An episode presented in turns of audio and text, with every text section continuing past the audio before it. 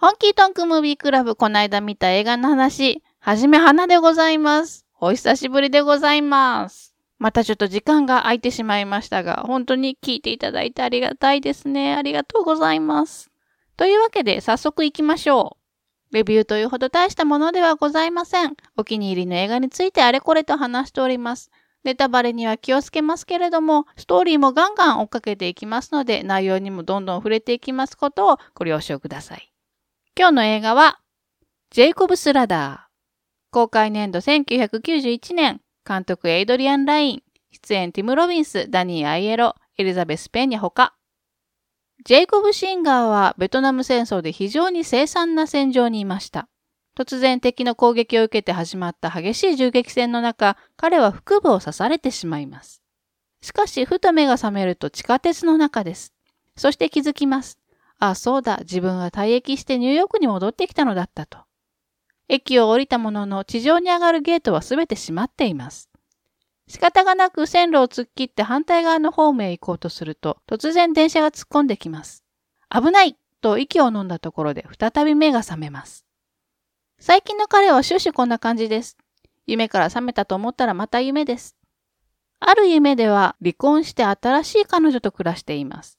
ある夢ではまだ結婚していて息子もいます。そしてある夢ではまだ銃弾飛び交う戦場にいます。どの自分が本当なのか、どこにいる自分が本当なのか、どんどんわからなくなります。徐々に現実との境目がなくなっていくジェイコブ。そのうち幻覚まで見えるようになります。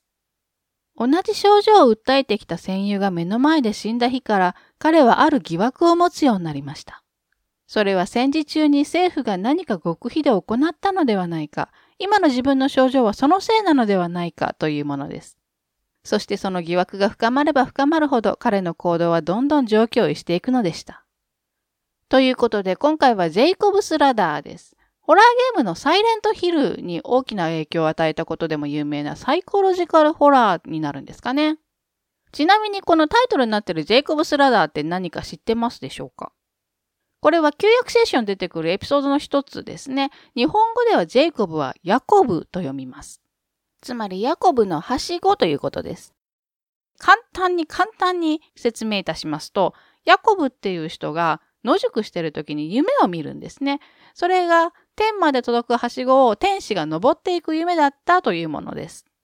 で、この逸話からいろんなものがヤコブの、ヤコブのはしごって日本語で言うことはあんまりないですけれども、英語でジェイコブスラダーっていう名前がついているものが結構あるんですよ。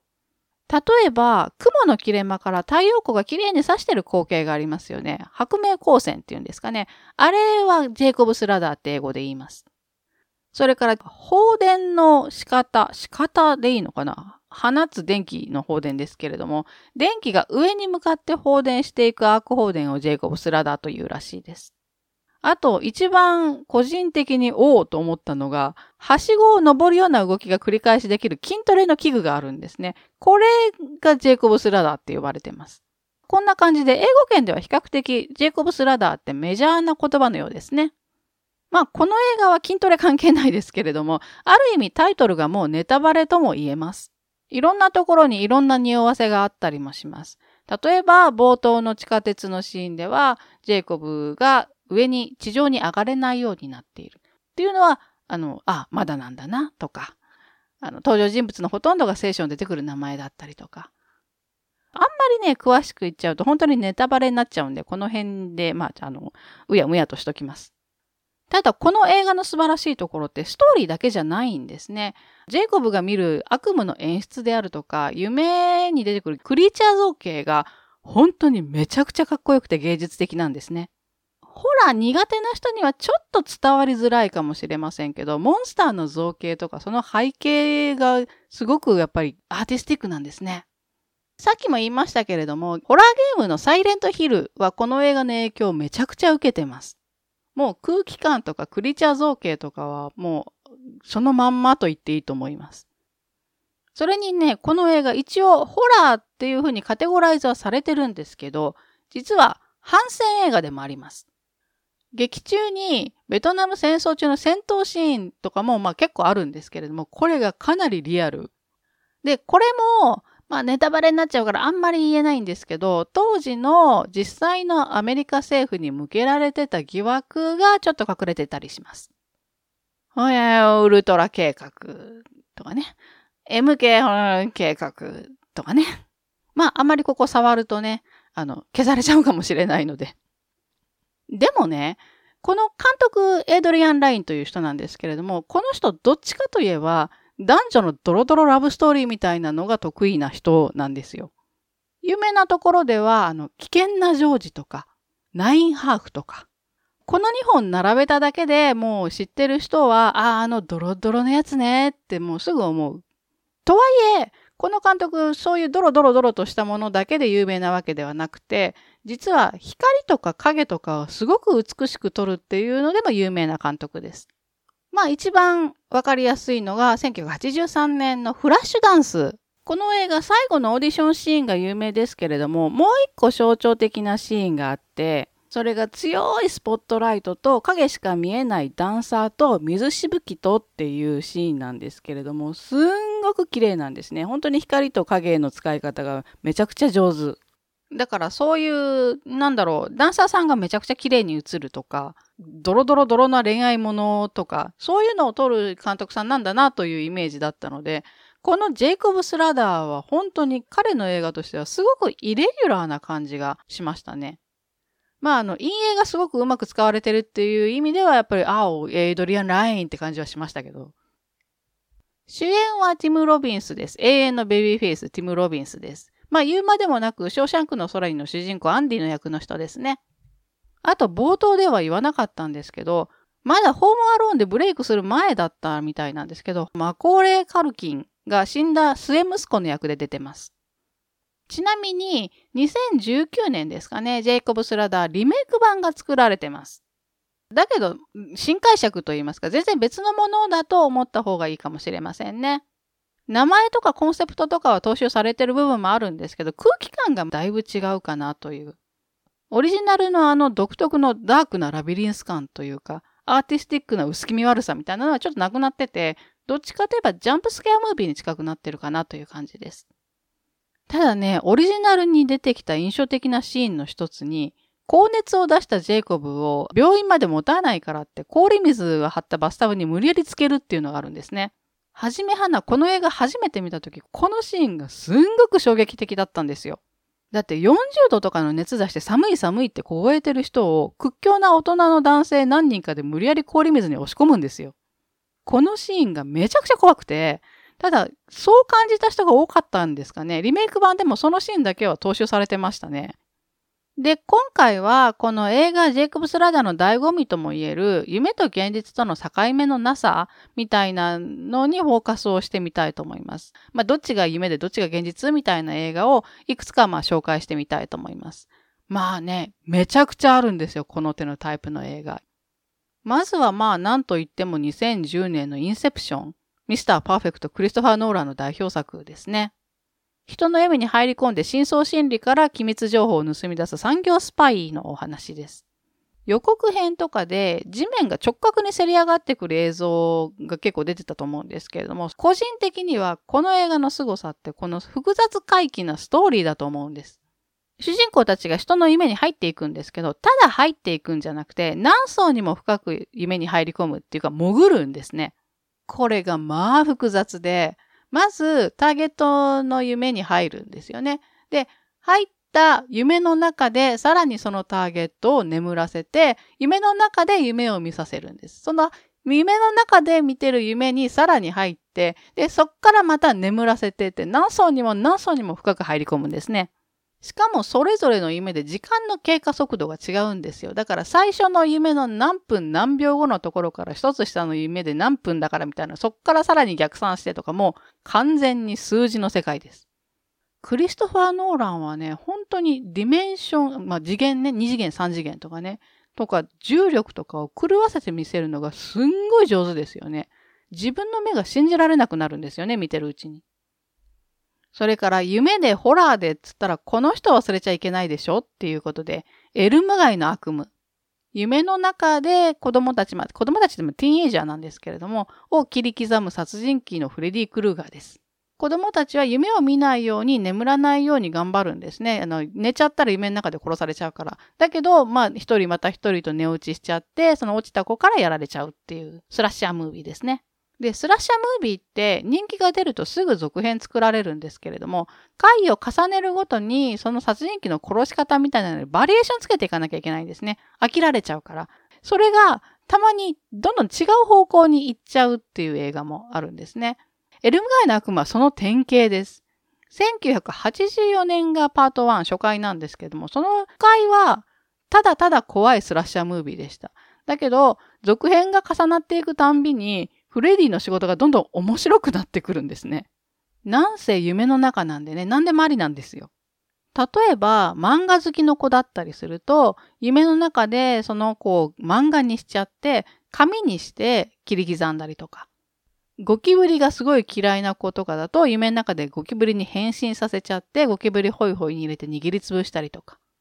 一番、えー、って思ったのが、黒板を爪で引っかく音あるじゃないですか。キーっていう。あれが何より嫌いな子だったりすると、夢の中でその黒板を引っかく音を聞かせて、頭を爆発させて殺しちゃうとか。もう何でもありですよ。こうなるともう何でもありですよ。ちなみに初回のエルム街の悪夢では無名時代のジョニー・デップが出てますね。それから夢と現実の区別がつかなくなる映画としては、2010年ですかね、ナタリー・ポータマン主演のブラックスワン。これもその系統ですね。バレリーナなんですけれどもうまく踊れないっていうジレンマから非常に不安定な心理状態になっていくっていう映画です。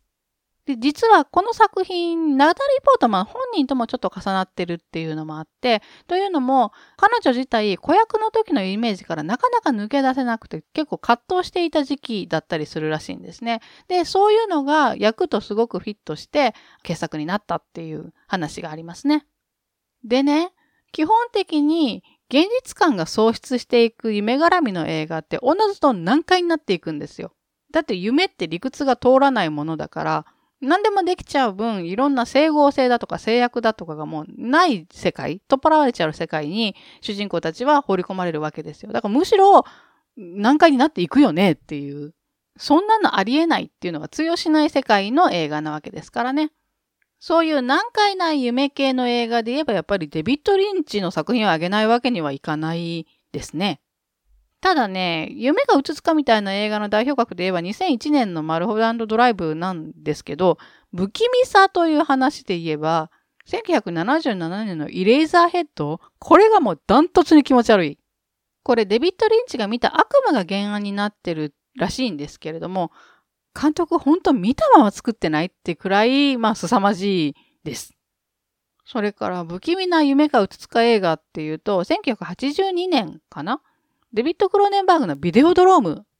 まあ、これを夢と呼んでいいのかっていうのはちょっとあるんですけれども、話としては、やりすぎなぐらいのテレビマンが、すっごい過激な番組やってるチャンネルがあるよっていうのを聞きつけて、その番組のビデオを手に入れたいって言って、どんどんおかしくなっていくっていうお話です。これも例に漏れず、めちゃくちゃ難解な映画で、難しすぎて工業的にはまああんまりだったそうです。まあ今ではカルト人気映画の一つですけどね。では日本にはその夢系の映画ありますかっていうと素晴らしい傑作があります。コンサトシ監督の2006年パプリカ。これは夢を題材にしたアニメ映画ですけれども傑作の一つです。ただね、個人的にコンサトシ監督の作品で今回のジェイコブス・ラダーに近いのって1997年のパーフェクトブルーの方じゃないかなという気もします。パプリカはあの登場人物たちが研究者で夢の中に入っていくって研究がされていて、意識的に夢に入っていくんですね。で、その研究過程で事件が起きるっていうお話です。だけど、パーフェクトブルーの方は、主人公の女性が精神的に崩れてきて、現実感が薄れていくっていう。ジェイコブス・ラダーと同じ系統っていうのは、まあ、パーフェクトブルーの方かなという気がします。ちょっと、コンサトシ監督の話していい？コンサトシ監督というのは、まあ、アニメ映画の監督なんですけれども、残念ながら2010年に46歳という若さで水族館でお亡くなりになってしまったんですけれども、この監督が本当にもう天才だと私は思います。実は海外のクリエイターにかなり影響を与えてます。例えば今回紹介したブラックスワンの監督、ダーレン・アラノフスキーとかもファンを公言してましたね。いや、この人は相当影響を受けてると思いますよ。ブラックスワンもかなりコン監督の作風を意識している感じが、まあ私はしました。それから以前、ドラッグストアカウボーイの回の時に、レクイエム・フォー・ドリームっていう映画を紹介したんですけれども、その映画もダーレン・アロノフスキーの映画なんですね。この映画の中で、パーフェクト・ブルーにそっくりの構図が出てきます。あ、でもね、誤解がないように言っておけば、ダーレ・アロノスキー監督、ちゃんとコン監督に自分の映画でこの構図使いたいから使わせてっていう話を通してから使ったそうです。それから今日紹介したインセプションの方もこっちはパプリカの影響を受けてるっていうのはよく言われますね。あの、はじめ花は割と今でも頻繁にこの天才監督、コン・サトシ監督がご存命だったら映画界って今どうなってただろうって思うことがあります。コン監督の作品はちゃんといつかやりたいなめちゃくちゃ横道に逸れてしまいました。いつものことではあるんですけれども、まあそろそろ終わんなきゃね。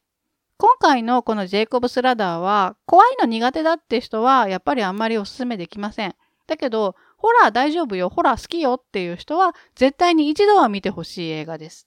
いかんせん90年代の映画なので、今の映画に比べると展開が若干ゆっくりはしてるように見えるかもしれませんけれども、高い芸術性っていうのを堪能するだけでも見る価値がある映画だと思います。はい、それではこの辺で今日は終わりたいと思います。最後まで聞いてくださってありがとうございます。映画をたくさん見て豊かな人生を送りましょう。はじめはなでした。